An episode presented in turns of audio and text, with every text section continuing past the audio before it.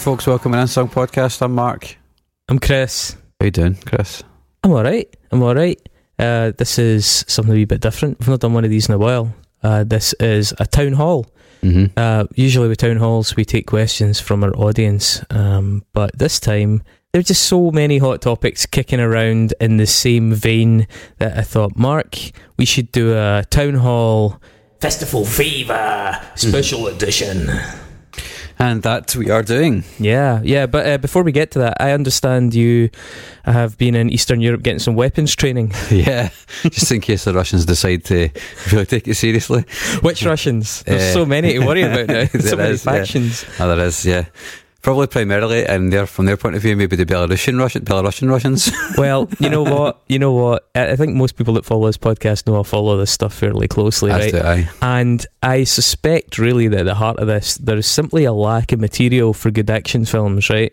They're trying to extend the Taken franchise because this week, basically, what we've done is we've taken 25,000 heavily armed, trained convicts and put them in a country with an inept dictator in charge. Mhm. And basically, we're just going to have See what happens. maybe a few decades worth of good material on human trafficking, gangs, guns, inter-gang wars, organized crime families from Belarus.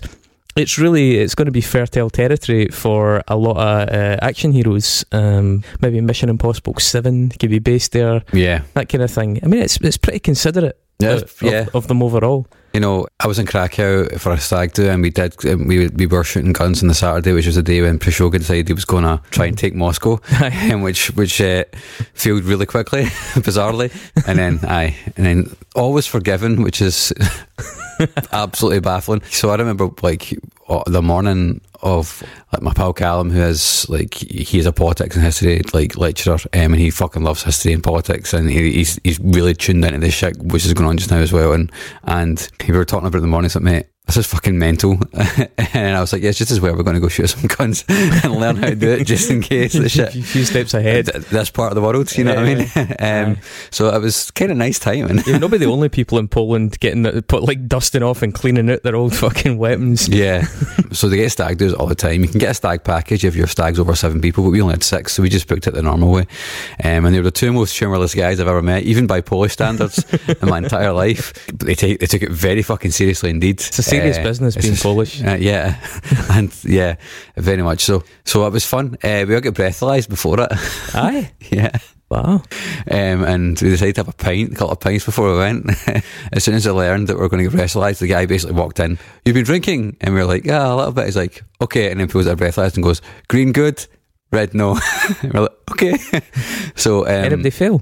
Yes. Oh, so Oh, and that ruined it for them. it ruined it for the fittest guy. It didn't, didn't ruin it for the, for the unfit guy that I was like, hold his drink. Wow, okay. Which was staggering. I mean, the thing is, as well, if Poland does end up getting brought into uh, conflict, the Russians are going to be drunk anyway, aren't they? So- Yeah. Yeah, totally. so the Polish fucking love vodka. It's going to be some rammy. Like, Come on, you want to make this realistic? We should be getting drunk before we fire the guns. Mhm.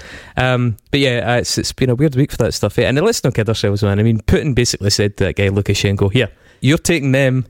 I don't want them in my country because they're just going to start gangs." And he's like, "Oh, what do I get?" And he's like, "Oh, you can tell everyone you fixed it for a couple of days." That's basically the deal Yeah. got, right? Yeah. But yeah. some, some top class trolling by the CIA going on just now as well. Oh, so they, they knew about it in advance, implicating like, higher level officials, man. That's brilliant. I You like love- how they all just absolutely sat it out. They were like, "We're not giving him the excuse to blame this on us." I mean, he tried anyway, Yeah. but they're just like, "Everybody stand back, nobody touch it. Don't give him any excuse to say that this is our fault." But fuck, man, the, the boys still tried to make it work, didn't They they? even phoned them and said, by the way, it's not us. and they were like, all right, cool.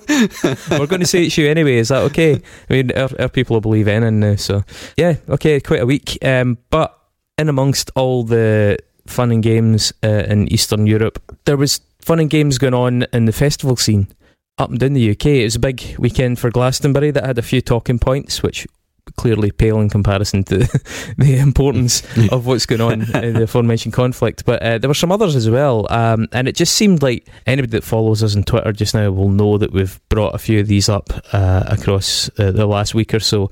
But yeah, we thought, like, why not just group them all together and do a bit of a town hall, just some of the key points that have been coming up for the last couple of weeks in and around the, the issue of festivals Mhm. and just burn through them. So, that, I mean, that's what we've done. Uh, before we do that, I suppose a little bit of due diligence. If you want to hear uh, a bonus episode, um, an unsong about uh, Total Eclipse of the Heart by Mhm. Bonnie Tyler, then you Mhm. still have time to sign up to our lowest tier if you want. I mean, you can join the record club. The record club's great, but sign up to the lowest tier if you just want to get the bonus content. Yeah. And uh, there's a load more in there as well, more more so than just that, that one episode. But that one episode alone, trust me, it's worth it. It's a it's a belter. Loads of Jim Steinman, some vampire musicals, Mm. general nonsense. It's great. Um, it's a really one of the most fun ones that we've done. Yep. Um, if you if you regularly check our feeds and you're a fan, and you'll have come across the concept before. Um, but this one is extra jovial, shall we say? And extra long as well. It's extra long. Yeah. There's no shortage of things to say about it. Um, but yeah, so uh, regarding this festival stuff, um, I actually intended to come to this episode without any notes, Mark, and as you can see, I've absolutely failed uh, to that end, Mhm. and uh, uh, I'm starting to think I might have a problem. I can't turn up for a podcast without horribly over preparing. yeah, I didn't do any notes, and you know you're making me look bad. So thanks for that, man. So uh, part of my notes, um, I I kind of got into a wee bit of deep dive, right? And I found this website, and it's called Vibrate, uh, Viber Eight, Mhm. And they have they've released a festival report 2022, which I thought was actually really interesting. And so I've gleaned some of the the more salient details from it to save you reading through the whole thing. Uh, but basically, they analysed 330 festivals from around the globe to try and um, uh, coalesce some useful statistics uh, of, of what might be going on. So I'll, I'll go through them before we get into the questions because it's quite interesting some of the things that it, it shines a light on. And also, you know, it's useful to have some of your preconceptions challenged because this did actually surprise me in a few ways. I will say one thing I'm going to talk about a lot uh, is Glastonbury uh, because it was a big weekend. A lot of things came from that.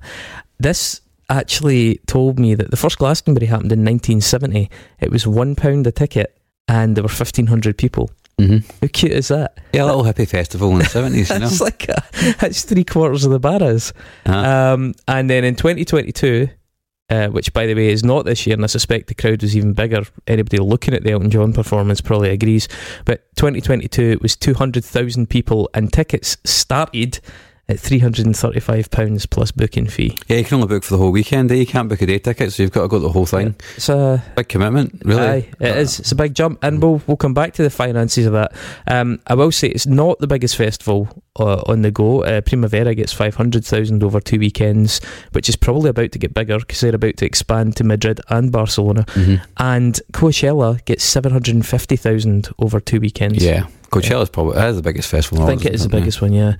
Um, so, just some stats here. Uh, in 2022, the average festival earned 10.7 million dollars from ticket sales. Now, that's that's actually kind of a slightly useless statistic unless you're just comparing it year upon year, because that includes festivals from down at like less than 5,000 people all the way up to these mega 80,000 plus events that are like certain categories that they use.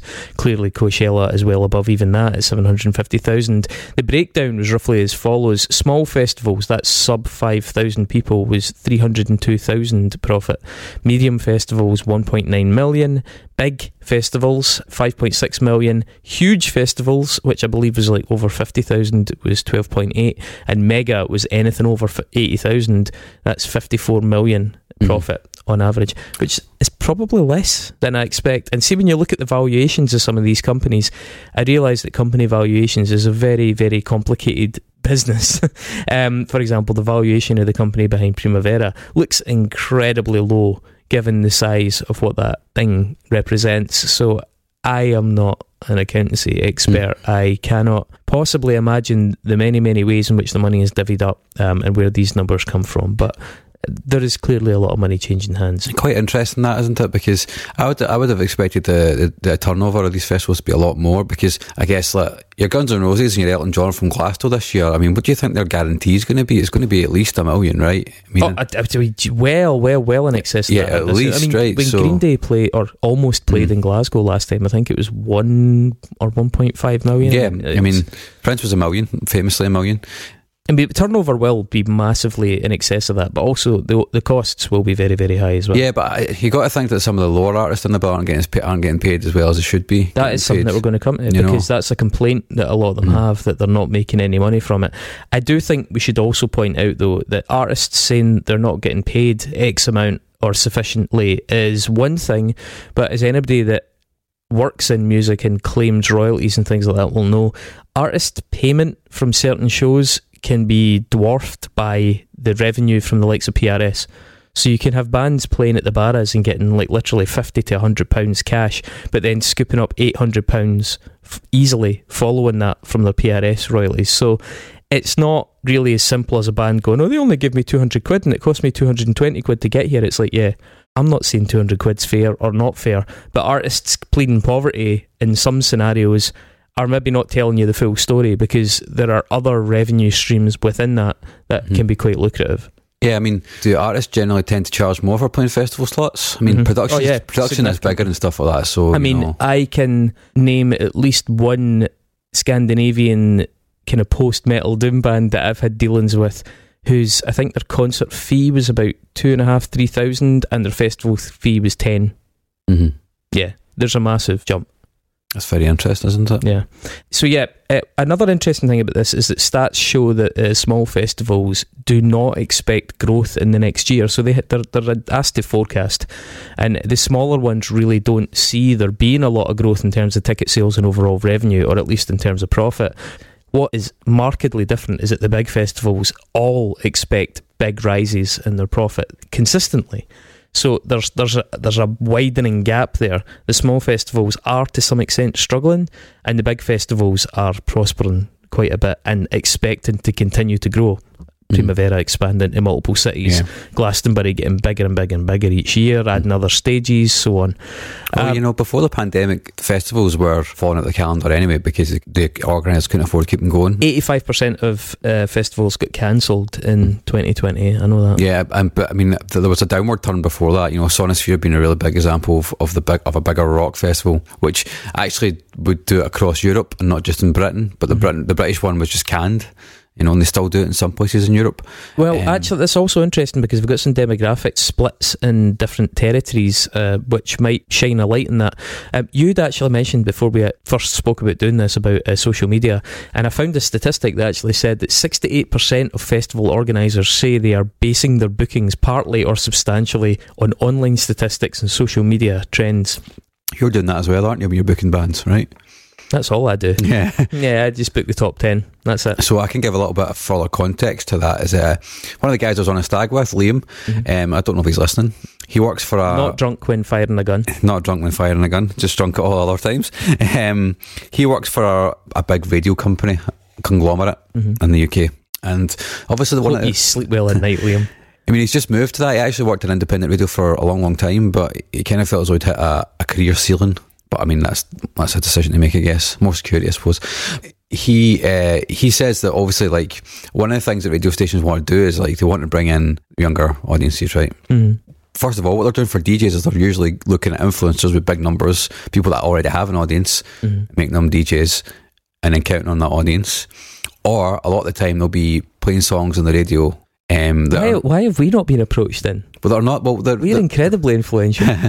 uh, we are, yes. Um, but one of the things they're also doing is like a lot of their, their playlists are kind of for, for, for commercial stations, not so much the BBC because they'll play anything and that's good. That's why the BBC radio is pretty good because they've, they've, got a lot of stations. They'll play a lot of different things which a commercial radio just will not touch. Um, a lot of the songs they're playing are just what's big in TikTok just now or big in media and in sync. Yeah. A good example of an old song is obviously Running Up That Hill.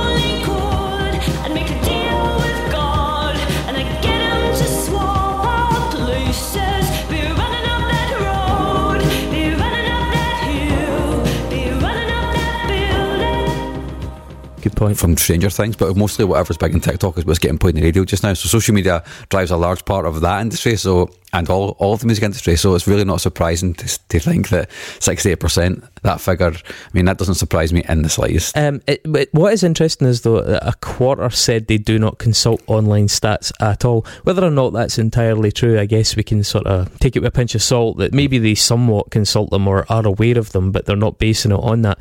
And there's also quite likely a kind of old guard of bookers in there that just refuse to change their methods. It's like, oh, it's just how I've always done it.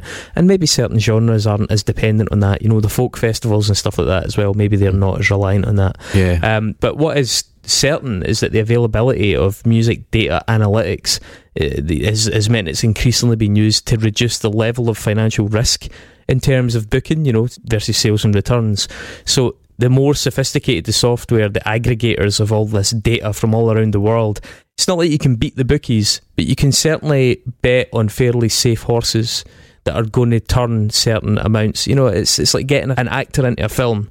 You know, you know the stats, you know how their films perform. Well, this guy doesn't get the biggest numbers, but he's a safe pair of hands. Mm-hmm. So we might not make as much as a breakout hit, but we will certainly be very unlikely to lose X. So a lot of the bills are also kind of being determined by that um, and that is totally analytics driven. Mm-hmm. Bookings by genre. This was really interesting. So they actually ended up analysing 9,651 booked artists at these 330 festivals that they covered. 36.3% were electronic, 16% were rock, 12.7% pop, only 11.5% hip hop, only 5% metal, which I found quite surprising, 3% country, and 2% punk.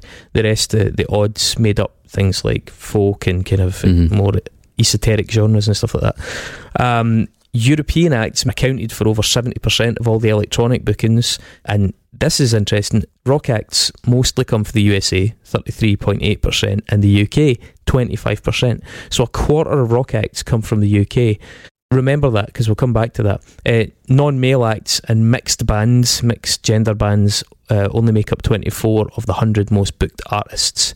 The most booked acts. Now, I sent you a name earlier on because uh, I just felt a wee bit mischievous. I was like, Mark, please listen to this before the show tonight. Mm. So, um, of the electronic acts in 2022, the most booked was uh, someone called Timmy Trumpet, mm-hmm. uh, an Australian guy, an absolute shit show, like nightmare fuel frankly. Absolute nightmare fuel. Did you have a wee listen? I did not, sorry. You're fucking lucky bastard you didn't listen.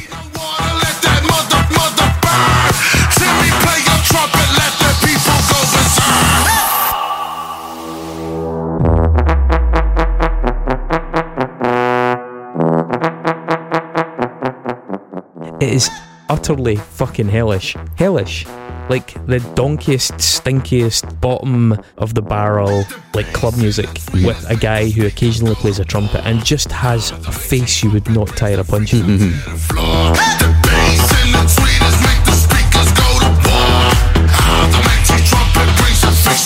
Tell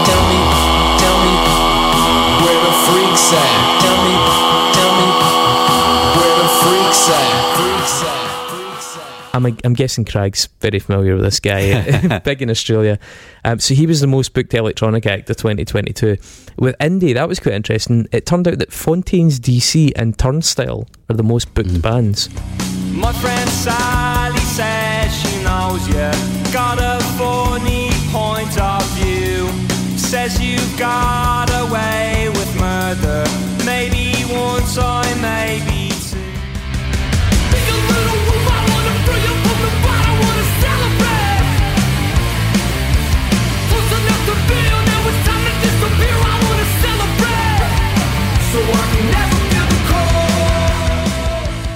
Uh, Turnstile, a punk band, so that's interesting. Mm. Um, those two bands were joint first. IDLES were second.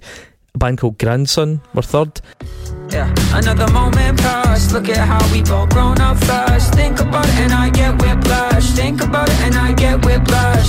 Keep moving, don't know what for. It's not the same as it was before. Don't know how I'm gonna take much more. Don't know how I'm gonna take. Måneskin that fucking monstrosity uh, were fourth. Inhaler, Gorillaz, Wolf Alice, King Gizzard and the Lizard Wizard, and Nick Cave and the Bad Seeds all came in between 13 and 15. Uh, in pop music, Glass Animals were the top in 2022. Sometimes all I think about is you. Late nights in the middle of June.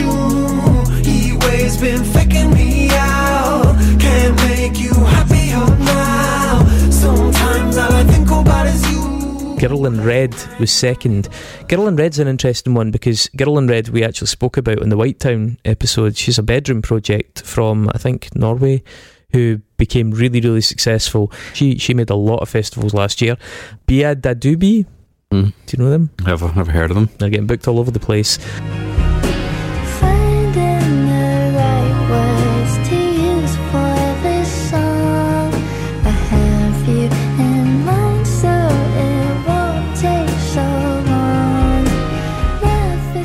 Uh, and Phoebe Bridgers as well was in the top four of She is class, to be fair. Uh, hip hop. Megan Thee Stallion uh, is at the very top of the hip hop ranking. She played 25 of the fe- the biggest festivals, and she was also the most booked individual artist overall from any genre of 2022. Deal fuck nigga, still can't believe I used to fuck with you. Poppin' playing bees, cause I ain't playing to be stuck with you. Damn, I see you still kick it with them op bitches. I'm the only reason that your goofy ass got bitches. All them hoes wanna look like me. Bitch, most likely. That's TikTok, baby. That's it's interesting though that only 24 of the top 100 were female or mixed, yet she's the top of Mhm. the pile. Um, somebody called Jack Harlow was second. home for the holidays. My friend pulled me to the side, like, Did you hear about Marcus? Our Marcus? Yeah, our Marcus. A bunch of girls say he raped him in the back of some Target. They say he drove him back there in his car, and then he parked. uh, Little Simz third, uh, and then there was people like ASAP Rocky, Princess Nokia, who Dave had the, on this show what, five years ago or something like that, ahead of the curve. Uh, Polo G, Ch- uh, Channel Tres, uh, Ashnikko, C Tangana. Moriríais por mí, reviviríais la leyenda por mí, moriríais por mí, reviviríais la leyenda por mí, moriríais por mí. Oh, I always feel like I'm reading out the credits list at the end of a, a bad movie when I do that. Um, festival proportion by genre. Uh, the US is the biggest festival hotspot with 76 of the 330 top festivals that were analysed by that group. Most of them are electronic, followed by hip hop, uh, 16 of them pop. The US is also the only country music festival hotspot in the world. There are exceptions, but obviously it's the main one. This was what I thought was really interesting. The UK is the second biggest festival hotspot, and the main genre is pop, not indie. It's totally, totally biased in favour of pop music in the UK. When you see it represented, they've got various visual kind of representations of this. You realise how disproportionate our fixation on pop festivals is, especially when you then go back to the fact that the UK provides 25% of the world's current festival gigging rock bands. And so when you're talking about Sonisphere and stuff like that, that it seems to be that there isn't as much room in the UK market for big rock and Yeah. punk and metal festivals compared to other countries. We are mired in pop festivals. Almost half of them are pop festivals in this country. And so I, I thought those stats were, were quite interesting. I wouldn't have thought that about the UK. I would have thought we were a really indie heavy country for that, but no, apparently not. I wonder, I wonder what the class is a pop festival. Transmit? I don't know. Yeah, I mean, it, I, I'd the, the lines will be blurry. It'll be where the predominant bias uh, lands. You know, so there will be. I mean, Transmit does have rock acts on it, but the bill may have thirty overtly pop projects and then six rock acts. But it's a pop festival. Likewise, you'll have hip hop Mm. performers on at Glastonbury, loads of them, but they're not making up the bulk of the programming. Yeah. And Mhm. Glastonbury's probably quite. I would say Glastonbury's an indie festival. I'm guessing it's an indie festival. Um, but yeah, we seem to have a, f- a fascination with pop festivals here. It's very interesting. So yeah, I, I guess with all that data out of the way, it kind of brings us on to the talking points. They're not really in any particular order, but uh, the first one I wanted to bring up. Now, this might not mean a lot to people from outside the UK. In fact, it might not mean a lot to people from outside of Scotland, but it, it's I mean, I mean, a lot of people in Scotland either. possibly, um, but it's relevant. So, Doune the rabbit hole Mhm. is was a festival uh, in central Scotland. It actually began in a little town called Doune, which is really close to where I was. I grew up, and it sort of moved around as so many festivals do. It has rolled up its affairs Multiple times. multiple times, uh, but very publicly two weeks ago. And basically, what's happened is that Doune the Rabbit Hole has sold thousands and thousands of tickets for this year, has folded and released a statement uh, blaming a, a union called BECTU, which is the Performance Arts union Mhm. um, and advised people who'd bought tickets to go and speak to their bank or their credit card companies about getting a refund that it, wouldn't, Lovely. it wouldn't be coming from the festival. Why? The festival claims that is because it was forced to spend the money that came in from tickets in advance, and so therefore there is no money left with which to refund the purchasers of tickets. Now, Doune the Rabbit Hole has had a consistent pattern of debt for years. Uh, they've had rollovers on tickets, people losing money. Some blame is attributed to overly ambitious booking at the festival, going for names that ultimately the ticket sales didn't justify. Because it used to be a very bespoke, very kind of family orientated Mhm. festival, and it, it expanded to bring in much bigger acts. You know, bands like Sleaford Mods and stuff started showing face at it, and there were some concerns about that. It doesn't help as well, I'd imagine, that it's run by a guy called Craig Murray. Now, Craig Murray was actually, I think, in jail this time last year. He's the guy who exposed the identities of the woman who had alleged sexual assault against Alex Salmond.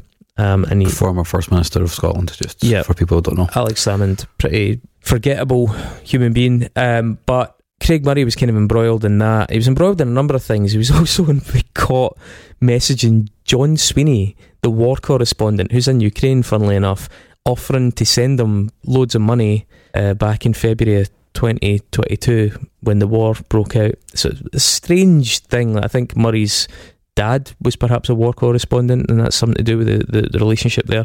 But really odd guy, quite uh, an outspoken guy. Uh, he obviously says we did everything here to try and help the music scene. Everything we've done was with the best of intentions. You know, the union fucked us by insisting that we pay our bills.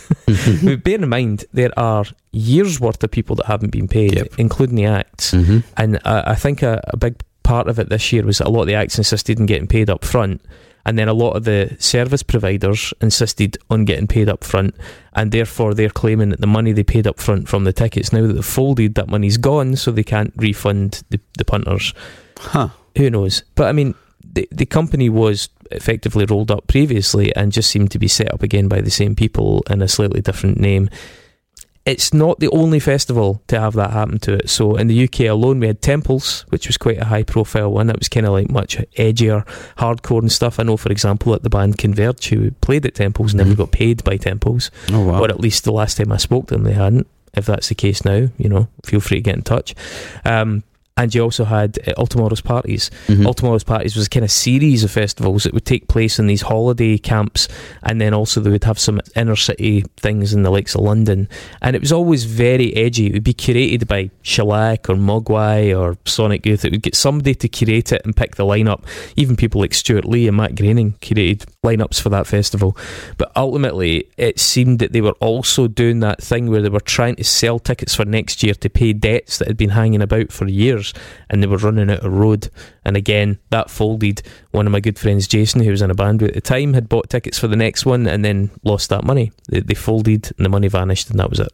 It's like a pyramid scheme. So basically, you keep bringing more people on board to to give you money to pay the people that you owe money to, and eventually, you just like you say, you run out of road. Yeah. Probably not deliberately or maliciously done in the case of these festivals, but the tactics seem weirdly similar. Well, the only way you could recover from that is if you expected growth, because otherwise you would constantly be chasing debt.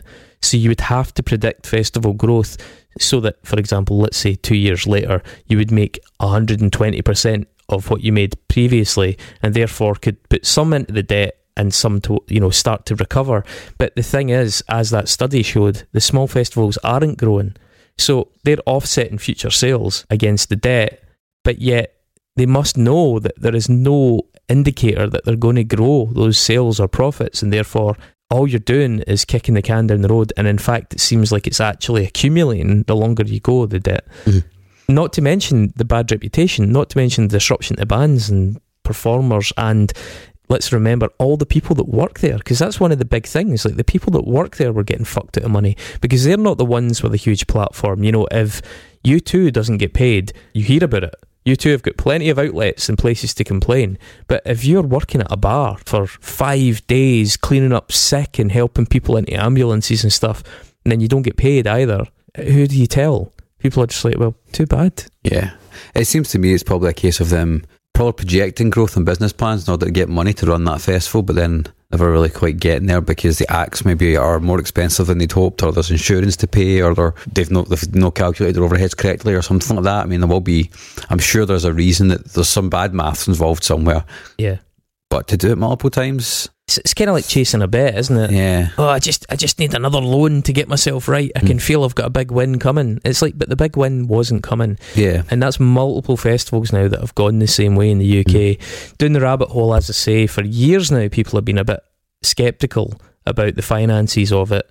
And it just was, it felt like the most predictable thing in the world when I saw that announcement. I mean, it sucks. It must suck. For, it must suck for the people that run it as well. I mean, I don't think they're they're probably not horrible people, right? We'd like to think. The, the, the people that book it are mm. definitely not horrible people. I know that the people that were trying to put on acts, but it's very speculative, isn't it?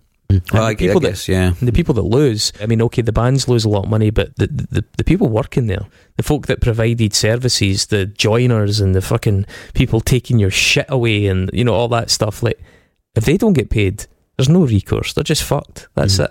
Anyway, um, Glastonbury, let's look at that for a second. So, I've written Glastonbury class and its problematic new age issues at the top of my notes here. I think the, probably the first thing that is worth mentioning, and I know you'd kind of brought this up as well, is is Glastonbury middle class? Yes, that- always been. That's sort of the perception, right? Mm. It's the middle class festival. Yeah, I mean, it's a it becomes a pseudo site, doesn't it? Really, for that whole three Mhm. days, four days, whatever. You very rarely see working class acts playing it as well. But we've we've kind of we've spoken about this before. Maybe it's been more than since COVID because a lot more class, a lot more acts are working class. I, I, I would Um, think that that might just be the fact, though, that so few high profile acts like charting acts are working class. Mhm. That, I mean, we've covered that before. I mean, it, it- even way back in the early 2000s, at one point, it was something like Mm. 84% of acts had had a private education versus 17% of the population who did a private Yeah. education. So I think you could say that, probably make a case that Glastonbury was actually given a fair representation of the charts, and it's simply the fact that there is a dearth of working class people in music mhm. that is, is showing up when you look at that bill. Yeah, Um, I think um, three hundred forty quid a ticket is quite expensive. I know plus you, booking fee. Uh, plus, I know you can pay these up, and you can use you can like Ticketmaster let you pay it in X amount installments and and stuff, and that's really good for a lot of people, particularly working class people who just don't have that kind of money lying around to spend immediately. But the way that it's pitched, the ticket price, you just know who it's for, really, right? Ultimately, I mean, it tells you half the story at least. I, see, the thing is, I don't want to strawman them, and if they were here, I think they would probably point out that, for example, Kiss at the Hydro is nigh on £150 a ticket. Yeah, but that's not for working class people either. Then Well, there you go. But that scales up. So if you're going to see dozens and dozens of bands, including like Elton, it makes it does make Yeah. sense. The guarantees are going to the fee needs to be high to Yeah, justify and to them, it makes sense as well when they're articulating it. They're going, "Oh well, Kiss is £150." So you're saying Elton John, Arctic Monkeys, and Guns and Roses. Guns N' Roses for three hundred and forty pounds. I think that's very fair, and it's like, well, when you put it like that, it is. Except one hundred and fifty pounds isn't fair to fucking start with. Let's be honest. And three hundred and forty pounds plus all the costs of getting there, plus all the costs of staying there for three and four days.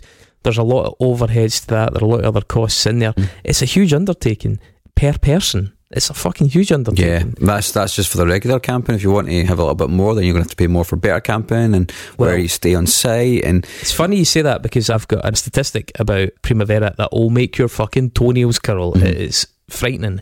uh, so, yeah, I mean, you're right. We shouldn't straw man. And I, yeah, yeah, in, in certain senses, it will be a value because I guess you're also getting the experience of being at the festival and all the independent traders are at Glastonbury. Unlike a lot of other places, you know, I think there is like actually places that traders can go up and like actually sell their wares and all that. You know, it's. I mean, it does feel as though it's more like a city. You know, there's various different things to do at any time of day and things to buy and, and places to see and things and all that. It's, the actual festival itself, I don't know anybody that's ever actually went. I don't think. Um, I know I know a few people that went this year. I know I know from booking that a lot of people I was speaking to about shows in Glasgow were like, "Oh, I'm sorry, I can't go this year. I'm actually going to Glastonbury." And I was like, "Wow, this is more than I remember." You know, in terms of receiving that answer in past years, it seemed like there were quite a few people down there. Now, you mentioned traders, independent traders. Actually, for me, one of the well, one of the things that puts me off. I've never been to Glastonbury, and I don't see myself going. Is that some of those traders actually? Let's let's call them peddlers. Let's let's look at a wee bit at what they're peddling because I personally fucking hate festivals with that air of new age being at a festival and going by palm reading tents and crystal tents and Mhm. psychics and mad shite. I hate it. And Glastonbury is is the king of that. It is absolutely part of the, the Yeah. branding, the Mhm. the acid tie dye sort of thing. Somerset is the UK's, in fact, I think it's potentially Europe's, but certainly the UK's capital for pagan and New Age movements. I mean, if you go there, if you go around the villages, if you go into Glastonbury itself, let alone the surrounding villages, there are so, so many organisations and groups and little quasi religions and sects and retreats and meditation groups and health spas with very dubious methodologies and beliefs. Um, that aspect of it doesn't bother me so much because you're going to get that everywhere you go. But Glastonbury, it's so built into the brand, though. Yeah, it totally is, and you can take it or leave it. I suppose when you go there, I don't think don't think anyone's going to get their mind changed when they're there. You would, you would sensible people anyway. Yeah, I don't know, man. Um, I don't know if I'm as optimistic as you about that. Yeah. Well, I'm never going to go either, so it's, it's totally irrelevant to me. Um, sticking with Glastonbury, we'll, we'll get to a list of a few interesting takeaway points, but I think a couple of these deserve like going into in a little bit more detail. And the first one I want to look at, again, I'm not sure how many people will be familiar with it, but feel free to go up and have a look at it online. Is uh, Billy Nomates and uh, her poor reception and the ensuing fuss about that. No is the greatest resistance. No to your nothing existence. No is a walk, no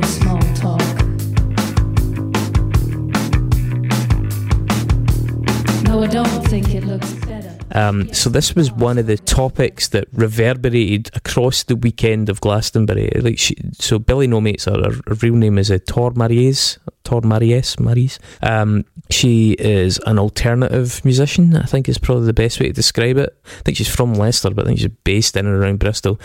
She played on Friday at Glastonbury, uh, and basically she performed along the backing track. She did a sort of self karaoke thing. It was just her, very normally dressed, shoeless, dancing about on an empty stage to her tracks and singing.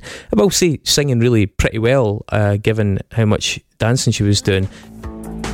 Such an iffy ambition, why's got the better of you?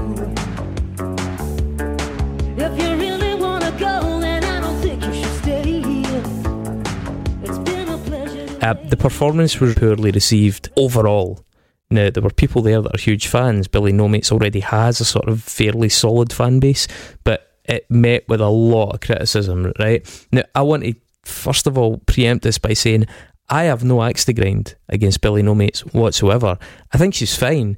I don't think she's great, but I definitely don't think she's bad. I think some of the, the songs themselves are actually really pretty decent.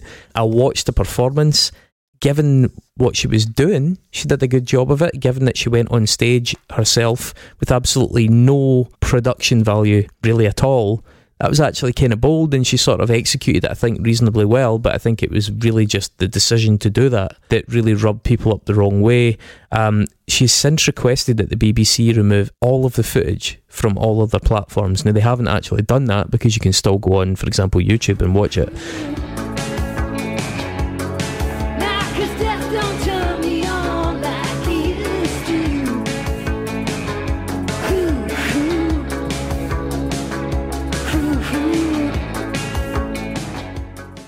She also released a statement uh, in light of all of the negative feedback saying, uh, I know it's not for everyone what I do. I know lots of people don't rate me, but the level of personal abuse on that public page is too much.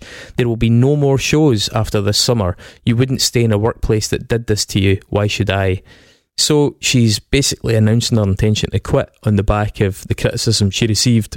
And that doesn't entirely add up to me uh, for a number of reasons. Uh, I think my initial reaction was sort of kind of compassionate, but the more I sort of sat in it and thought about it, the more uh, a lot of questions and doubts started bubbling up about that. Performing and having a negative reception to a performance in front of a fucking enormous crowd of very diverse tastes is not the same as working in an abusive office environment or an abusive school environment or an abusive anything environment. It's it's different. There's there's a performance aspect. It's a false dichotomy. yeah, it's a false dichotomy. Um, the abuse is obviously utterly pish patter. Nobody is fucking condoning that. Nobody's saying, "Oh, come on, just get on it." Nobody's saying that, right? The, but the internet is full of that shit. That's a very redundant statement, but the internet is fucking full of that shit. Any fucking video, anything is full of that shit, right? Um, the level that she faced may well have been higher than normal, but I think that's partly because Glastonbury is higher profile than most things, especially around about that time. And is there a misogynist aspect? I'd frankly be fucking amazed if there wasn't a misogynist aspect because it's the fucking internet. And that is not in any way seeking to excuse that as like, but misogyny on the internet is not fucking headline news. Mm-hmm. I think it absolutely needs to be called out. You absolutely need to make it clear that you think that's unacceptable. But this level of reaction to it and the way it's been portrayed, I mean, let's take another, maybe it's a slightly unfair dichotomy as well, but any band that's ever opened for Iron Maiden knows what it's fucking like mm-hmm. to get a negative reception. There are bands that go on tours constantly knowing that their entire experience will be 95% of that crowd fucking heckling them and bottling them. I mean, Dillinger Escape Plan, for example, when they undertook the System of a Down tour way back, I would say those stats were probably accurate. 95% of that fucking crowd couldn't have wanted them to fuck off more they weren't there to do that. They were there to get through to the maybe the five percent of the crowd that were like, "What's this? This mm-hmm. is fucking pretty exciting. What the fuck is this? This is edgy as fuck." That was what Dillinger Escape Plan were doing that for. They weren't doing it for the 95, and they weren't doing it because they expected everybody to either like it or stand there quietly and politely and wait until they'd finished. They were up there being confrontational, doing something that was sort of challenging, and hoping that from that they would extract people that were open minded, that were into something a bit more extreme, and take them on a journey forward with them as a band. And I think it actually worked really well for Dillinger Escape Plan doing that. From what I'm seeing from the reaction to the Billy Nomates thing, I'm not saying her specifically, but the people around her voicing all this concern, and it's a lot of people, seem to be looking for some kind of frictionless process. You know what I mean? Like, I, I, I would actually dispute the suggestion that Billy Nomates is, is groundbreaking in the first place, and that's not to say she's not good, but I don't think it's groundbreaking at all. But edgy or pioneering art is intended to be provocative. Surely, that's the whole fucking point of it. Performing groundbreaking stuff will always carry a risk, and it's about breaking barriers, and it's it's it's more than that. It's about converting people. It's about rubbing up against people in a way that they're not comfortable with, and then maybe sort of winning some of them over. Fucking hell, Jesus Lizard, probably my favourite band in the world. The first record I bought by them, I took it back to the shop and discussed. I was like, what the fuck is this bullshit? American Psycho, one of my favourite books. First time I read it, I fucking threw it out because I thought it was so disgusting. Mm-hmm. Mm-hmm. You know, it, you're challenging people, and that's not always a very fucking pleasant experience. You know what I mean? Hostility and criticism, I think it's not just inevitable, but it's actually a function of that enterprise of doing something challenging and original and worthwhile. In terms of like people's knee jerk response to this performer not having a band on stage, right? That is a pretty puerile fucking reaction, right? And nobody is saying that bands are necessary for an artist to seem valid or like good value. No, no serious person would would, claim that. I did stumble across a pretty interesting discussion specifically about the reaction to Billy Nomates, and it was on um, Gear News, you know, the, the website for like engineers and pedals and tech and stuff like that. A guy called Bob Malkowski of that site was interviewing a guy called Eric Morris, and Eric Morris is the guy that's in charge of the sort of backing tracks for Lady Gaga and Nicki Minaj and people like that. And Bob Malkowski was saying, uh, for me, the Billy Nomates Glastonbury set was a bit of a watershed moment for the use of backing tracks. Up until that point, I feel there's always been some sort of distraction or smoke and mirrors surrounding the use of backing tracks live. There might be someone pretending to DJ on stage or perhaps playing keys to give the illusion of a live musical performance, and yet Billy Nomates' performance was just Tor on stage with just her songs, her vocal, and her performance to sell the show. And Eric replies, Most artists are doing exactly the same thing, they just have more diversions and distractions, unquote, on the stage to hide that they are guilty of exactly what another artist has been torn down for. Yeah.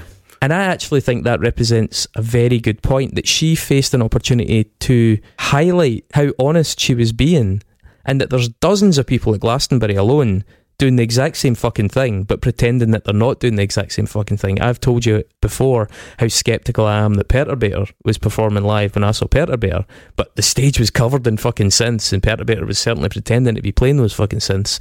Um, Well, think about um, Kanye West and Kendrick Lamar. Mm. How was how was she received by the crowd at the time? lukewarm. I think that some of them are really into it, but then again, she's not a major, major, major act. You know, you, when you watch the crowd for a number of those kind of acts at Glastonbury, the front ten rows might be quite animated, and then the people at the back will be talking and occasionally clapping between songs and stuff.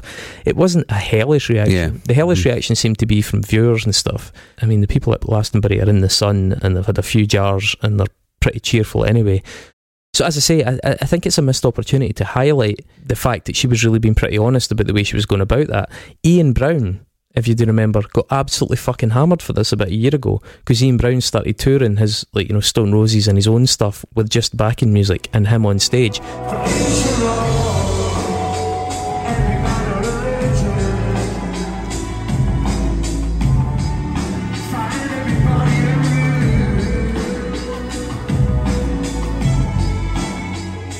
And the videos were going viral of people just filming the show. Now, effectively, they were just filming exactly what Billy Nomates performed on stage, and the reaction was fucking hellish.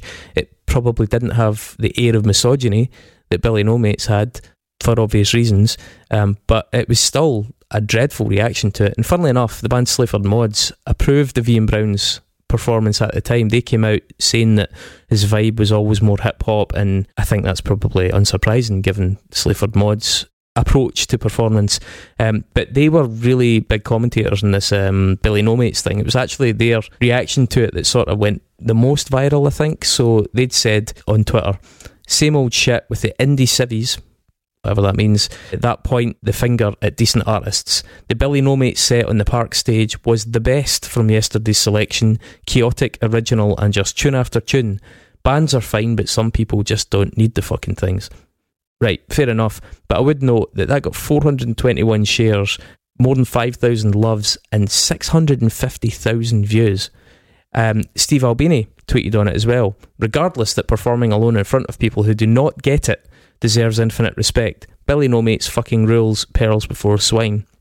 Both of those tweets given the impression that somehow there was some kind of dunce aspect to an audience that didn't enjoy what they were viewing. And you know what? That's probably the case in a lot of cases, but just because people don't appreciate someone dancing about doing karaoke doesn't mean they're fucking idiots. Because I don't appreciate Sleaford Mods standing pressing spacebar. That's just a matter of taste. You can't fucking ad hominem attack people because they don't like something. We're not just talking about the people that maybe said really abusive things there. They're just talking about people that don't get it, inverted commas. You don't get it, but you mean you just don't like it. I don't really like the tone of that criticism either. It's pretty easy, isn't it? So this became one of the takeaway stories of the festival, and the level of publicity on the back of it was astonishing. I mean, look at those numbers. Uh, The tweet from, from Sleaford Mods, like I say, 650 odd thousand views. The coverage was blanket aclo- across the platforms. All the news outlets, all the papers, all the fucking online music magazines, Louder Than War, to the BBC, to the fucking Daily Mail. Daily Mail, who is Billy Nomates and what happened to her at Glastonbury and all everything covering it. Like we're fucking adding to it now. We're adding to that blanket coverage. Um, I, I very much doubt that any existing fans of hers have been put off. She played an okay set, and they already like her, and I'm sure they were all right with it. I would assume that quite a number of people have now been made aware of her who were not aware of her prior. Um, the suggestion that she was going to quit music because of bad reviews and unpleasant online dialogue to me was astonishing. Um, the other narrative, by the way, was how she was underpaid by Glastonbury. I think that's part of the reason that it wasn't a bigger performance. She was like, "Oh, I can't afford to take people on for that kind of money. And you know what? Okay, fair enough. The amount of money that you get for that Glastonbury performance, you might say, right, that doesn't justify it. I just think it's quite interesting that so many people, the vast majority of people, never get a Glastonbury performance. The commodification of her victimhood here started to become like a wee bit depressing, and it's not just by her; it's by all the commentators around her, all the people like coming out and sort of kind of virtue signaling how how concerned they were. I mean, I don't think she has an obligation to be anyone's champion, but it's definitely not inspiring. Because, as I say, the vast majority of people never get on that fucking stage, on any of those stages. And let's be honest, for Billy Nomates, her debut album was produced by Geoff Barrow. She's on Invada Records. Uh, BBC Six absolutely loved her from the start, and she only came out in 2020. She's been on Jools Holland already. She was barely off the pages of every fucking hit music blog and circular for like 24 months. She's guested with Sleaford Mods multiple times and enjoys clearly their ongoing advocacy, the advocacy of Steve Albini, the advocacy of Billy Bragg, the advocacy of like Edith Bowman and all these other musical commentators. Like, Billy, mate, music's working out pretty good, all things considered. Should you meekly accept all the online abuse? No, fuck no. Kick back by all means, call it out. But the sycophancy and things like that, it just, it really didn't sit well with me. I, I just think it's been a really odd phenomenon to emerge from that festival. Someone gets criticised and they're threatening to quit their fucking profession. I just don't get it. I just don't get it. Mm. Uh, I, don't really know if I went into that, to be honest, mate. Like, I didn't see the performance. I don't really know who she is. There's loads of people out there that definitely prefer or don't mind people with backing tracks playing live. Uh, and some big bands do it when they're playing with a band. You know what? It's your performance. You present it the way you present it to the public, and if they don't like it, then fuck them. I think maybe it's alright to be thin skinned and vulnerable in a particular moment when you're getting torrents of online abuse. I don't think there's anything wrong with her particular reaction to that just now. Saying you're going to quit music maybe is a bit too rash, I think. It's really, really hard to not be, you know, bad actors looking to sort of misrepresent an argument uh, are really affecting how we can even discuss this, right? Because nobody is fuck. I would never go on a fucking website and horrendously abuse someone. I would certainly fucking do a podcast where I'm like, Sleaford Mods are fucking shite and I can't believe they've made seven albums. But I would never go and actually personally torment somebody on a website. It's inexcusable. And I'm forced to caveat that before saying also that I did a performance and loads of people didn't like it and they told me so. Yeah, loads of people didn't like it, but loads and loads of other people did like it and loads of new people would like it. Just be fucking cool with that. You got to play Glastonbury. Congratulations. Your career's going really fucking well considering you've not really been in the public eye more than four years and you've already been on TV and festivals and all over the fucking magazines. Like, let's try and be a bit fucking optimistic about it. I mean, I don't think there's anything wrong with her being vulnerable and feeling vulnerable in that moment. That actually, add, if you ask me, it actually adds to her narrative as an artist and her story as an artist. I think that can be quite compelling to a lot of people. You think it's inspiring? No, I don't think it's inspiring. I think it can be compelling for, for people to know that, you know, this person's a human being and they have thoughts and feelings about things. And yeah, I mean, I do probably think she may have overreacted a little bit. And I'm not just saying that because she's a woman, by the way, in case anybody's fucking, in case anybody tries to take that tact. See, I'm caveating shit as well now. This is, this is the yeah. This is why the podcast ends up being so long. you Yeah. to pad it out with so many fucking caveats. I mean, I think I think I would have reacted the same way if I was a single artist trying to do my best and feeling a wee bit ripped off by Glastonbury. Do you know what I mean? So I, so I might, you, know, what? But so might I, but. I think perhaps I'm even more I'm more so critical now that I'm actually talking it through with you of the people around her who rather than saying fuck the haters doesn't matter fuck yeah, it," well, you know, if your manager, you, you, your manager and your agent could could certainly spin it. and the bands and the media and the fucking onslaught of virtue signaling on social media. Why instead of like slagging off people that don't get it, instead of suggesting that there's some kind of like normie fucking ignorance, why don't you just say like, you know what, fuck them, you were great. Loads of people saw it. Loads of people like you now. Stick at it. Yeah, I'm, sure our streams are going to go up on Spotify. Absolutely, man. You I mean, honestly, uh, like the fucking tag was trending. Uh, is, that thinking which is which is making me go. Well, I don't think I necessarily. I don't necessarily think our entire reactions is completely unjustified. Saying you're going to quit music, I think is definitely an overstatement. Uh, saying maybe I'm going to take a break for like six months, even then, I don't think that's a good idea. I would be right back in the road in two, three months' time with the exact same fucking show, filling the academy, and being like, you know what, fucking cunts actually love this. None of those people that wrote that stuff need to be at your show. You don't need them be there to your be a success. No. Uh-huh. You're already something of a success, and you're only going to get bigger on the back of this. Why the fuck is the reaction and the lesson to people? I got criticised online, therefore I'm going to quit. And you guys don't get it. You're too stupid to get it. Yeah, Uh, point four: Are festivals irrelevant for your acts, Mark? could be. Point five. Point. Um, so uh, you you sent me some really interesting notes in this.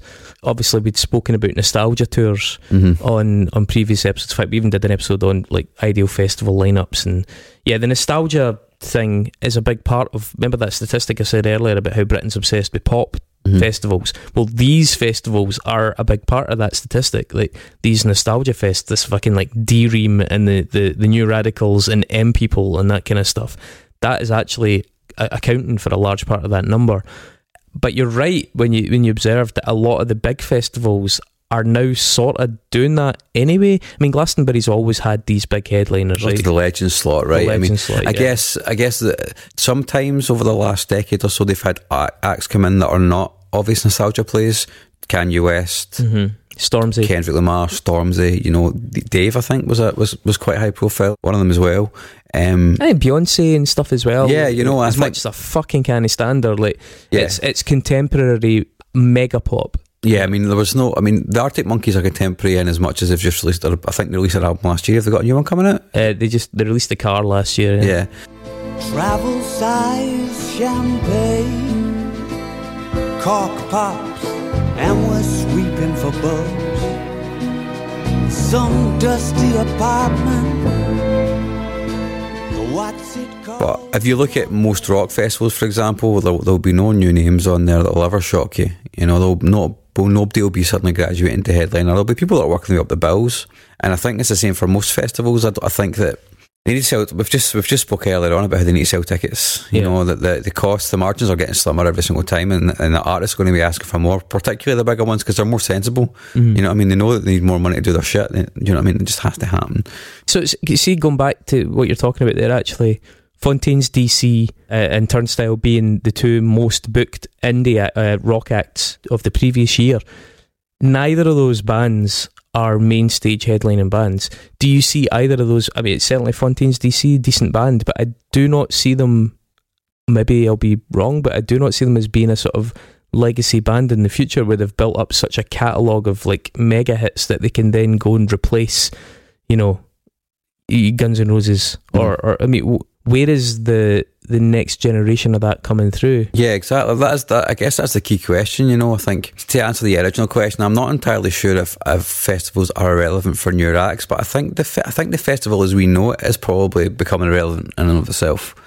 The format that we have is, has got a shelf life. If you're having, if these people are going to die sooner than the people that are underneath them, right in the bill, it's just going to happen. Hmm. The format that as it exists is kind of mired in the past it's mired in this old school formula for how a festival should be run, whereas the new new music acts need to market themselves and promote themselves in vastly different ways from what the old acts used to do, which means they end up never attaining the escape velocity that's needed to become a huge act. It's also about catalogue though as well. Yeah, I mean, catalogue, that's what I was going to say. It was my next point. Like, some of the acts that have attained that escape velocity are Bring Me the Horizon, who are now in their seventh record. Um, Biffy Clyro. Biffy Clyro, who've done six or seven, I think.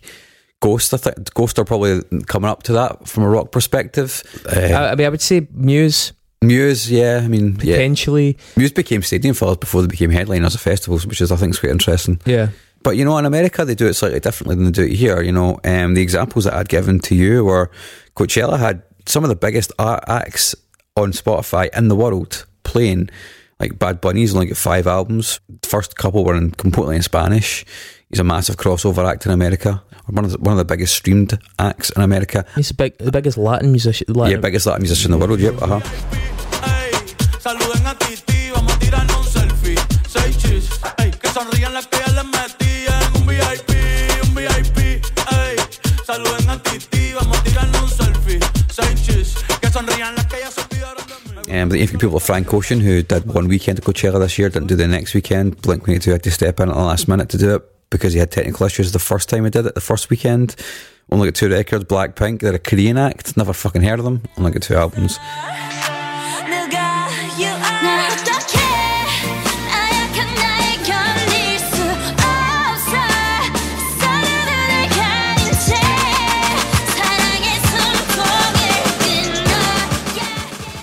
and then we've got Sam Fender doing TRNSMT this year, who's also only got two records. So I guess there is some space for acts, but I mean, they've reached an escape velocity where they're so super massive that they can justify it, you know? So they're what they're doing is they're rocketing up the lineups. They're Mm-hmm. they're just flying up to the top with two albums, three albums under their belts.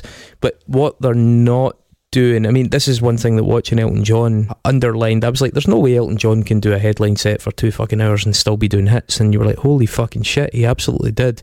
Like he's got a lot of songs. Mm. I'm not a big Elton John fan. Seems like a lovely guy. Don't really give a shit about most of his music, but fuck me, man, there were songs he didn't play, and I was like, what is going on here, man? This guy's got so many tunes. And I think when you look at the depth of the catalogues of some of these older acts, Mm. that's what I think's kind of missing. I'm not saying that some of the bands currently aren't as big in and of a moment, but there have been like hotshot bands all the way through history, but alongside them, there have been bands slowly amassing massive catalogues, and there seems to be a lot less of that.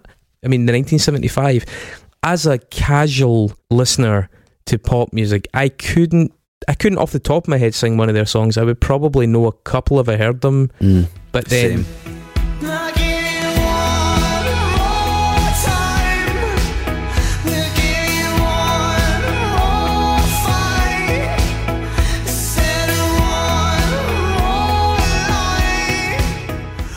They are really far up bills right now. Where are they going to be in like 25 years? Yeah, I mean, there's maybe acts like that who may stick who may stick the course. Um, we can ask the same question about bands in the nineties as well. I think commodification of music and music marketing has probably had quite a lot to do with the. The thing is that bands you like know- REM are still doing that big, big catalogue thing. Mm. I mean, Radiohead have done the big, big catalogue thing. U2 did the big, big Mm. catalogue thing. These bands could easily play for two hours and still be Yeah. dropping tunes. There's a lot of other acts though that are really far up these bills, and I'm sure actually if you could go back to the 80s, it was probably the same. You know, there are loads of big one hit and two hit wonders from from that era, but I'm just not sure that I'm seeing the same amount of building towards the future. Like if festivals are still working at this scale in 30 years' time, who is Yeah. going to be that Mhm. uh, granddad slot, you know? Well, that, that kind of underlines the, the point I'm trying to make about how the, the, the festival itself is probably an out of date model. We've spoke about it earlier on. The music industry's now turned more and more and more towards artists with big hits. Younger listeners are listening to playlists, so they don't listen, not really listen to albums. We've always said that, but it's even more apparent now in the streaming age. Some big artists, I guess, and TikTok and all that are not even going to be bored about playing live, and if they are, they might even go the Billy Nomates route. And unless they keep churning out consistent hits, which I guess is possible for if you've got loads of money and you get to like a Rihanna level, there's going to become a point where there's loads of really great artists kicking about for a summer, and then they're gone. Yeah. You can't sustain an entire festival season on a small group of acts. That's why. That's why. I guess that's why these big festivals are chucking in the legacy acts because there's like, well, there's a, there's not enough, not enough acts that have reached the level that we need to get to to justify the cost of this ticket. That was always my biggest You know? criticism of Billie Eilish. It was that what Billie Eilish came out doing, or what she and her brother came out doing, was interesting. But there was no point at which I got the sense that they were building towards a sustainable career. It was like, let's absolutely shoot this full of steroids as quick as possible, make as much as we can from it for a short time, and then it's very likely that it's just going to get dropped because it's very limited in terms of what it can actually do, in terms of the scope for growth musically and stuff like that. And that's just uh, emblematic of an approach now. They're not really building towards it. We always going all the way back. Prince Alarm used the example of Prince's manager saying that you know Warner spent an absolute fucking fortune on those first three albums just trying to develop this artist because they knew there was an entire career there waiting to happen, as opposed to drop them after one album. Right, they had one hit, but get rid of them now. That's very short sighted. Mhm. You know these these bands sell records for decades. Queen sell records up the yin yang for decades. ABBA sell records for decades. I find it very, very, very fucking hard to imagine that Billie Eilish will still be shifting, you know, seven figures in 2050. Mm. Well, it's just it's it's old mentality from the nineties on steroids now, isn't it? It is get get millions of views on TikTok, get millions of streams within like six months if you're on a major, and we'll probably have you for another six months, maybe.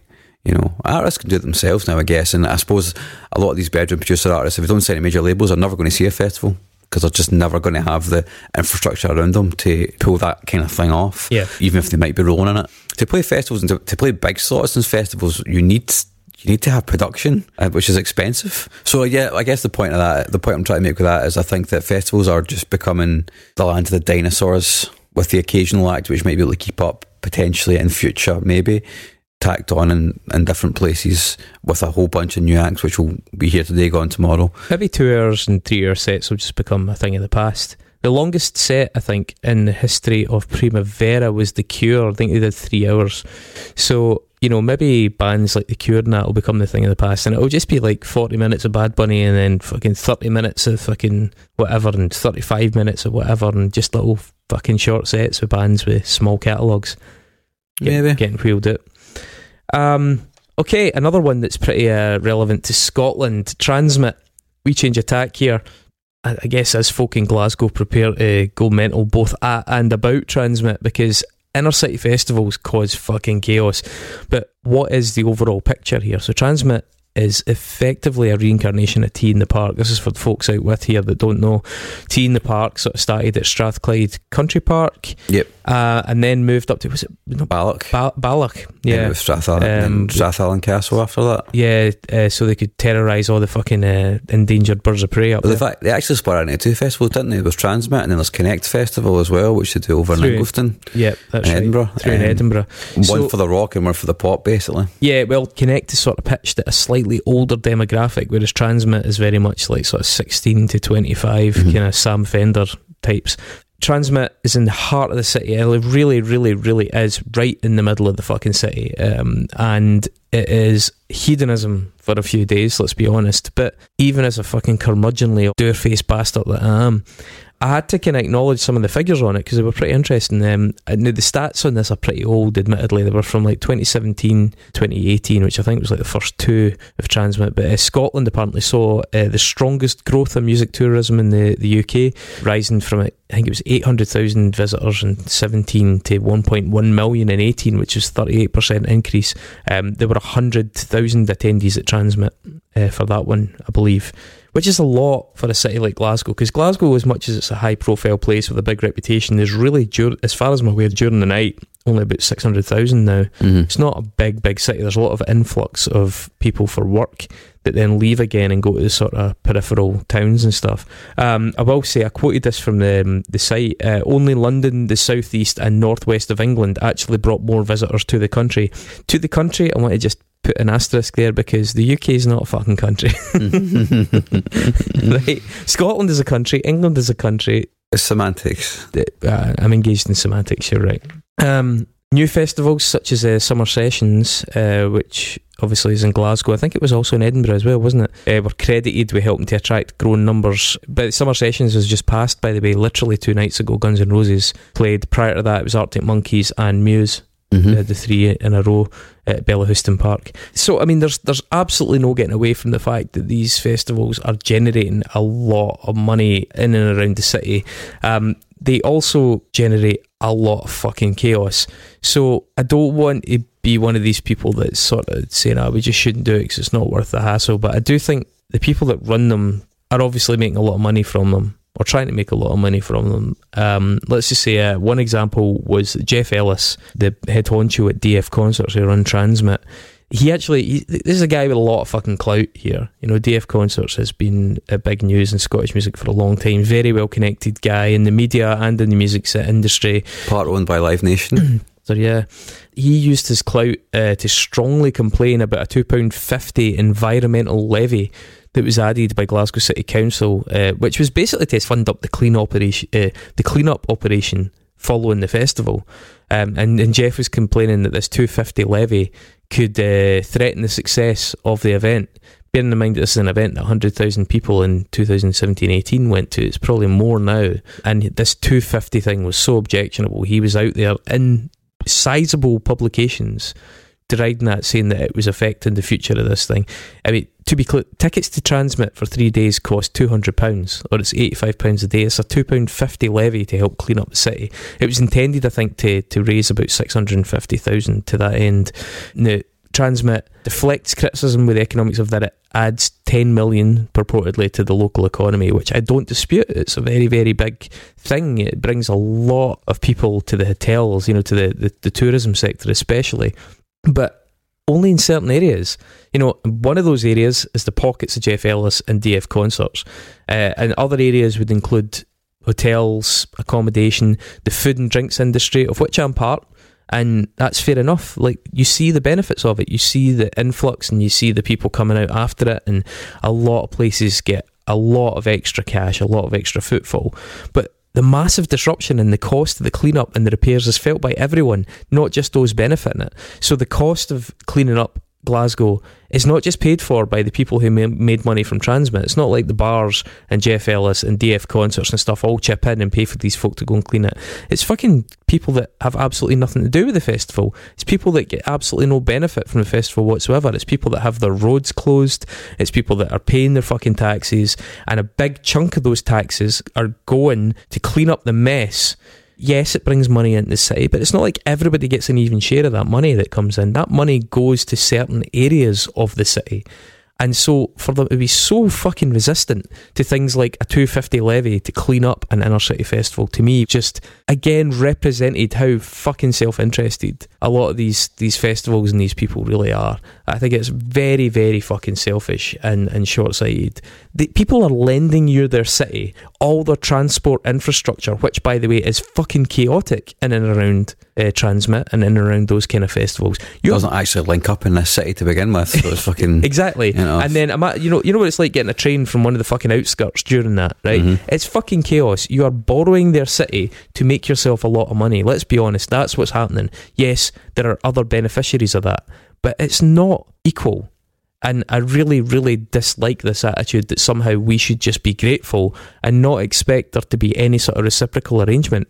Are we're bringing all this money into your city. Well, it doesn't work as fucking simply as that. And you know that. It's very disingenuous. And there's, to some extent, an abuse of connection and contact and profile to then go out in the media and protest against this. Or you're threatening the future. That's a, a kind of blackmail. Or we might not run the festival anymore. We might take that 10 million away from your city because you're asking us to pick up our stuff. Don't like that, man. Don't like that attitude at all. Uh, we talked about Primavera. That's another big, big inner city festival. Primavera, by the way, started 2001, only had 8,000 attendees. Um, it moved to that Park del Forum in 2005, and by about 2022, it was half a million people over the two weekends. As we said, it's expanding to Madrid and Barcelona, so it's probably going to go up again. Uh, already in Barcelona. It, no, but uh, sorry, it's expanding across the two Oh, okay. cities. Yeah, it's Mm. in Barcelona, but it's going to like go to like a double location. It, I think it, it used to have a Portuguese branch as well. I don't know if they still do that one. Anyone that went to, I think last year in particular, was notorious because it was what three euros for a can of water, and there was a one hour queue to try and get served. I remember um, one of our regular listeners t- telling us about it. Yeah. Um, a lot of people noticed that the vibe around Primavera really started to change. It became very, very big, clearly, but also there was a tonal change in it 'cause it was always seen as being a bit of an alternative festival. That I kind of associated uh, it with All Tomorrow's parties and things like that. The same kind of Nick Cave and Shellac, and, and right enough, Shellac, I think I've played every single one. But in 2018, there started to be like a tangible change, and there's a reason for that because the Yucaipa companies, which is like an American private equity firm, bought a 29% stake in Primavera Sound, and they they kind of modified what the festival represented. And what you started to see was like high street retailers, outlets next to stages, you know, Mango and companies like that, like shops started having these branches represented at the festival. And uh, I mentioned there was an eye-watering statistic. Uh, in 2019, the highest priced ticket at Primavera Sound was 215 euros. It's now 850. 850. How do you how do you even justify that? Now, admittedly, there's much cheaper tickets than that, but 850 is the top tier when it used to be 215. It's fucking wild. It shows you that how they have definitely targeted a different audience with it. It's the Coachella effect. Yeah, it's the uh, stocks and shares investment banker crowd Mm-hmm. looking for their fancy holiday and Great. Thoroughly depressing indeed. Um, I guess we could probably end on a, a couple of things that are a bit more upbeat. Uh, just some of the standout moments from Glastonbury this year. Did you watch any of it? Nope. I was in Krakow. Aye. Well, there were some good bits. I did see um I did see Paradise City with Dave Grohl, Guns N' Roses. We will Um, come on to that then, Mark. I had a ticket for Guns N' Roses last year and that and it got cancelled and I decided to get a refund. Typical um, Guns N' Roses style. Yeah. the fact he even played in Glasgow this time was actually quite impressive. To it's honest. very off-brand. Yeah. Um, his, vo- his voice is fucked. The band can obviously still play, but yeah. Yeah, uh, we will come on to that in a moment. Um, I would just say I, I was taken aback by how good Queens of the Stone Age were.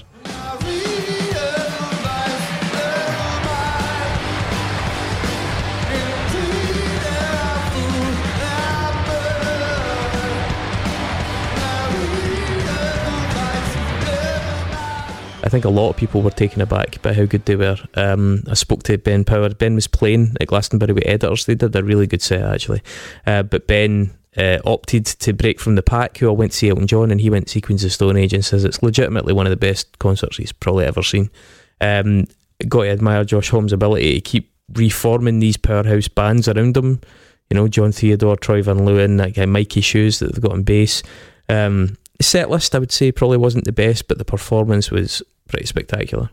On a side note as well, uh, I have to wonder, right, if you were not one of the people that went to see Queens of Stone Age, and you were not one of the what looked like a quarter of a million people that went to see Elton John, can you imagine being one of the people that went to see Alt J? Because they were playing at the same time. Nice. Fuck that for a job, by the way. Hell of a Fuck clash. talking about Elton John, I was absolutely gobsmacked that he didn't perform Can You Feel the Love Tonight. Because you think about what that performance is there to do to get all these trolleyed people singing along in the twilight. It blew my mind. And even just the, the, the lyrics, Can You Feel the Love Tonight? It seems so tailor made. I have to assume it's maybe a Disney licensing thing Mm. because it would have been pitch perfect for it, but didn't actually. do Me, you wrote it, so I'm sure, surely, surely you can perform it live, right? I honestly can't. I, I feel like there must be some kind of reason that he didn't do it because I can't imagine a better. I thought that would potentially be like the closing song. Mm. He did "Candle in the Wind." He didn't do that. Yeah, I have, I have an I have an interesting Elton John story actually, which is kind of three stories in one. Um, so he played in Glasgow and Edinburgh before he played in Glastonbury. Went to the Dennistoun barbecue, I believe. Spent six hundred quid on band did. I don't know if he did. Did he go? Did he not? I don't know. I, I that's not part of the story anyway, but I didn't know. so the biggest thing for me that I heard was that uh, he likes to stay in the best hotels that he can, and unfortunately, one Devonshire Gardens and Gleneagles and all the other ones were uh, unavailable. But what was available was uh, the Blythswood Hotel, Blythswood Square in Aye, Glasgow right. Aye. which he doesn't like because it's too dark. Um, so the floor that he stayed on, they went in and changed all the 20 watt LED light bulbs to 120 watt LED light bulbs in order to make it bright enough for him. Wow. And they were also had also had a painter on standby to paint the brown bathroom white just for him. But when the, the new lights were put in, it was totally fine, so he didn't get his bathroom repainted. But- Imagine looking at it from the outside. It must have seemed like poltergeist was happening upstairs. But yeah, what a fucking bizarre thing to be like, oh yeah, we've got the paint, we've got the painter on standby. You paint the toilet. Um, the other interesting story I heard was that the, the person he had this from was the guy was driving, driving Elton. You're driving Elton Driving person. Elton. Obviously, Elton John is an owner of Watford FC. He actually told Didi that Brendan Rodgers was going to Celtic before the press even got a whiff of the fact it was going to happen. Because he asked him, are you, are you blue or are you green? It's like, I'm green. He's like, oh yeah, Brendan Rodgers is going to Celtic. And he's like, oh really? Which is really interesting.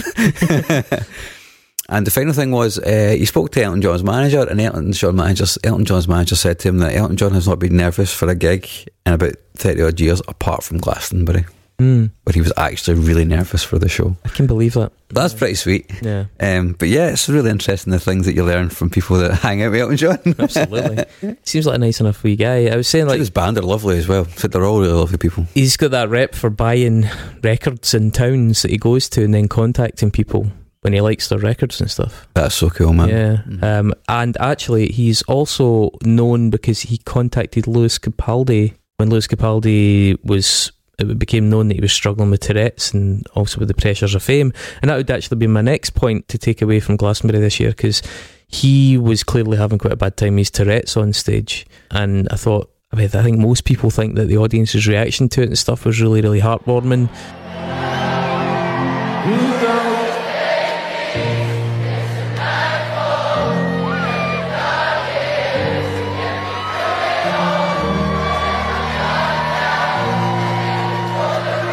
Uh, his reaction to it. Now, he's since announced time out from live performance. I haven't seen the documentary about him. Um, Vicky had said that she really enjoyed it, found it really insightful. I know there are mentions in it about childhood trauma relating to the death of an aunt. I personally don't even know that that's necessary to explain the Tourette's.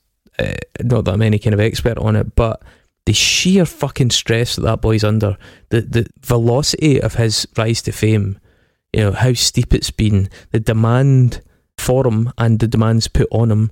They need to also be up for it because his persona is, I think, very honest. Whenever he goes on shows, he's expected to be funny. It's actually a really fucking hard thing to be, as we can testify to in the show. But everyone expects Lewis Capaldi to be Lewis Capaldi. It's like you book him and he doesn't crack jokes, is like booking Biffy Clyro and Simon Neil doesn't take his shirt off. You know, Mhm. it's like I think that is unbelievably stressful. And so the fact that the guy is suffering it doesn't surprise me one bit. Um, and aye, I mean, he's look, the boy's doing really well for himself, but also he's clearly struggling.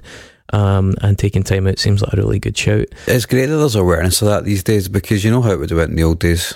You know, Drugs, yeah, Yeah. drugs, alcohol, and total self destruction. just a management medicating him like like half of the Mhm. metal bands in the eighties. Yeah. Yeah. Uh, another one, Rick Astley.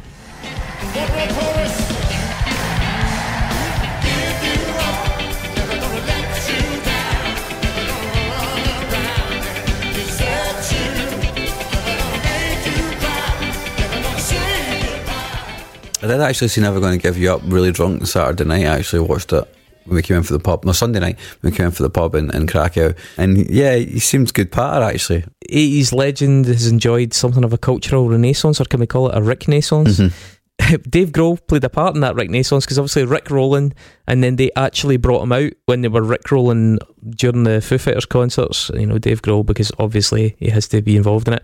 Um, so Rick Astley played the Pyramid stage. Uh, also included drumming really rather well on an ACDC cover. I don't know if you saw that. No. you got to check that out. Um, then he also appeared with a band called uh, Blossoms, you know Blossoms for down south, uh, to do Smiths covers where he sang with them.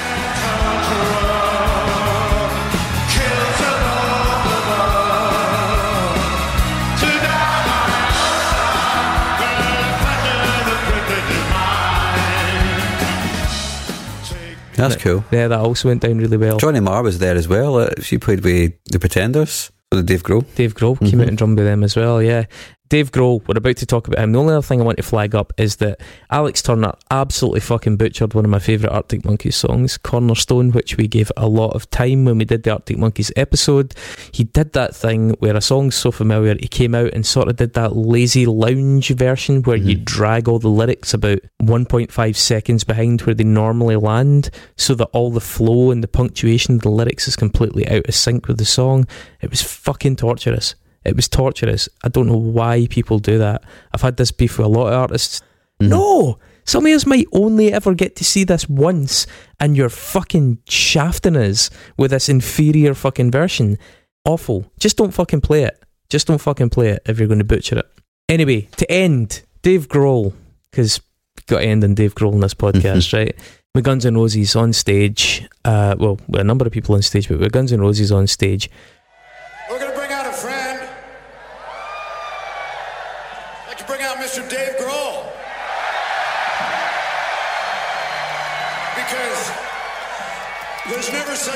such a thing as too many guitars. Anyone that follows our Twitter will also know that I was none too pleased about this.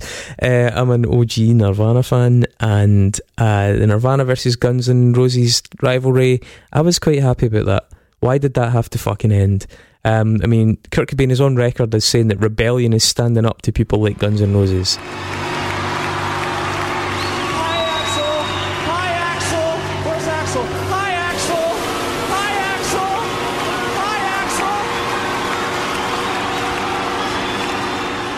Axl. Guns N' Roses were the avatar for pompous 80s LA hair metal.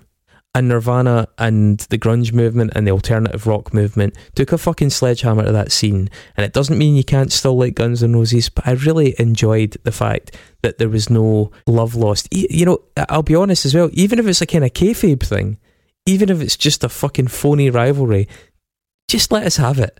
Let us have it. The story about this, uh, it, was only after seeing Grohl on stage, I was like, well, actually, how the fuck did this develop? The whole thing came to head in 1982. Apparently, Axl Rose was furious because he'd been trying to get hold of Kurt Cobain to ask Nirvana to go on tour with Guns N' Roses because they wanted to kind of cash in on the, the cred, I'd imagine. He then took the hump and told a crowd at a show uh, that Cobain and Love were, I think, I think the phrase he used, fucking junkies. It's actually fairly accurate, but clearly not intended to be too flattering. Um, then later that year as well, 1992, at the backstage at the MTV Awards, I think Courtney Love and Kurt Cobain had made a joke about asking Axl Rose to be the godfather to Frances Bean. Mhm. Um, and Axl Rose's girlfriend, who was a supermodel, I think her name was Stephanie Seymour, um, she went fucking berserk. Axl Rose turned around to Kurt Cobain and said, uh, You shut your bitch up, or I'm taking you down to the pavement. and Kurt Cobain turned out to Love and said, uh, Shut up, bitch. um, and then and this is kind of the the point where I joined because this is like I got into Nirvana just after Kurt Cobain died, right? And this was part of that identity of rejecting certain aspects of chauvinism and machismo in, in metal and hard rock. 1993, Kurt Cobain does an interview with The Advocate, it's an LGBT magazine. He has a quote Axl is a fucking sexist and a racist and a homophobe, and you can't be on his side and be on our side. I'm sorry that I have to divide this up like this, but it's something you can't ignore. And besides, they can't write good music. And for me, I fucking loved that. I know some of it was petty, I know some of it was just Kurt Cobain being a fucking brat, but also Axl Rose was, for what it's worth, fairly fucking sexist and seemingly kind of homophobic and definitely a little bit racist. So, yeah, fuck Axl Rose. I always quite liked that there was a sense of otherness to that movement. It felt quite special because hair metal became the establishment. All the big labels, all the big industry was built around that bullshit. And it was nice that they were taking a fucking axe to that. I don't think Dave Grohl ever really bought into that rivalry, though. He's got a couple of interviews. He's got quotes saying, uh, "So Axl had been calling Kurt non-stop. One day we're walking through an airport, and Kurt says, "Fuck, Axl Rose won't stop calling me." Uh, I think it represented something bigger. Nirvana didn't want to turn into Guns N' Roses, so Kurt started talking shit in interviews, and then Axl started talking back. It went back and forth like tenth grade bullshit. Interesting thing that I didn't know was that apparently Cobain and Duff McKagan met days before Kurt Cobain killed himself. Did you not know that? No, it was uh, almost friendly circumstances. Yeah, it was on plane, aye. Yeah, Cobain had been in rehab. He'd escaped from rehab. He'd got a plane, and Duff He was the last person to see him alive, Duff, Duff McKagan McKagan. was at the airport. Yeah, uh, Duff McKagan said that Cobain quote seemed happy to see him, uh, and also made a comment that he did know that something wasn't right though about the way he was acting. He says we were talking about what it feels like to be going back home, um, and that's what he said he was doing, going home. Uh, I think Duff McKagan also said that he was trying to offer Kurt a lift home, but then he'd actually just left the airport in a fucking hurry and say he wasn't able to catch him. Um, so I do know that Duff McKagan was from Seattle, right? So he was he was pretty friendly with like like some Mudhoney and a lot of the bands on that scene. But I definitely, by the time he was in Guns N' Roses, there was no fucking love lost with Nirvana. And I think Duff McKagan was particularly furious about some of the things that Cobain had said in a couple of interviews. So that was the first time I think they met in civil terms. But yeah, interesting. Another little tidbit that after the news of Kurt Cobain's suicide broke, Matt Sorum of Guns N' Roses was one of the first people to phone Dave Grohl. Dave Grohl said that after Kurt died, one of the first phone calls I got was Matt Sorum. He left a message and said, "Man, I'm really sorry, and I hope you're doing well." Uh, I thought that was really cool. Um, yeah, and then on the 17th of May, for 2022, I think, Duff McKagan was launching his second book, which I think is called How to Be a Man and Other Illusions. Mhm. It was joined on stage by Chris Novoselic. Um, they, they talked about the book and then played Sweet Child of Mine with Chris Novoselic on accordion.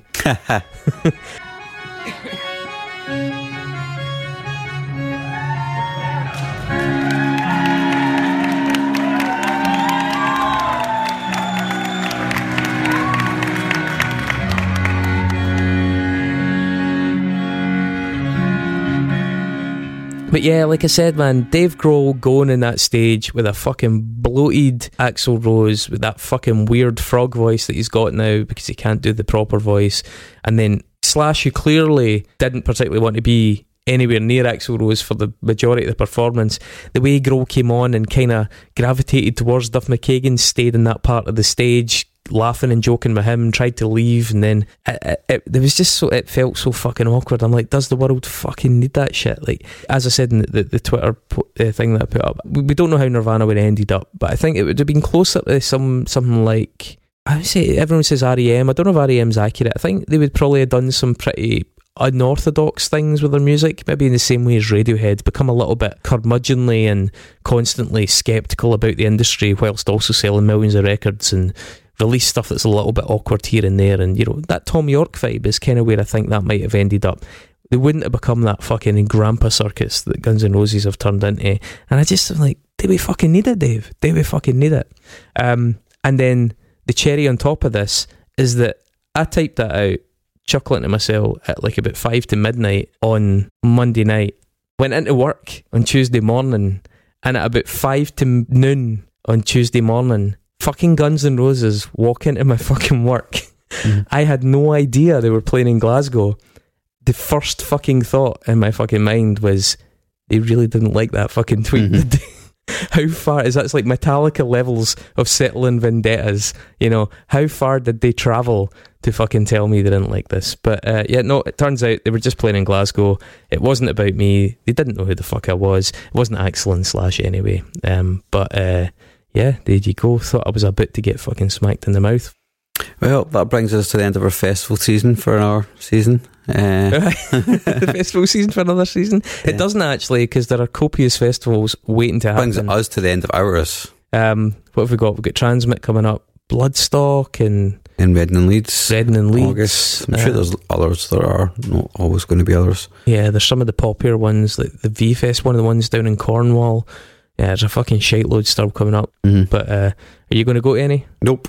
I might go to Bloodstock. hmm I'm not joking. I might go to Bloodstock. I might be able to get tickets for it. And I looked at the lineup. Meshuggah are playing it, and I was like, that might actually be justification enough if I get these tickets. But it's a bit like the Glastonbury thing, where I'm going to be surrounded by maniacs and be constantly paranoid. So Probably, yeah. But yeah, that was the town hall. Uh, if you would like us to discuss a subject, or if you just want to fire questions at us, please feel free to do so. We will put them all uh, in a little bank of Inquisition and then group them all together and do another one of these, maybe with one of our co hosts or friends at some point soon. Yep. Well, we're glad you enjoyed it, and we'll see you next week for some more unsung fun. Well, I hope you enjoyed it. Catch you later.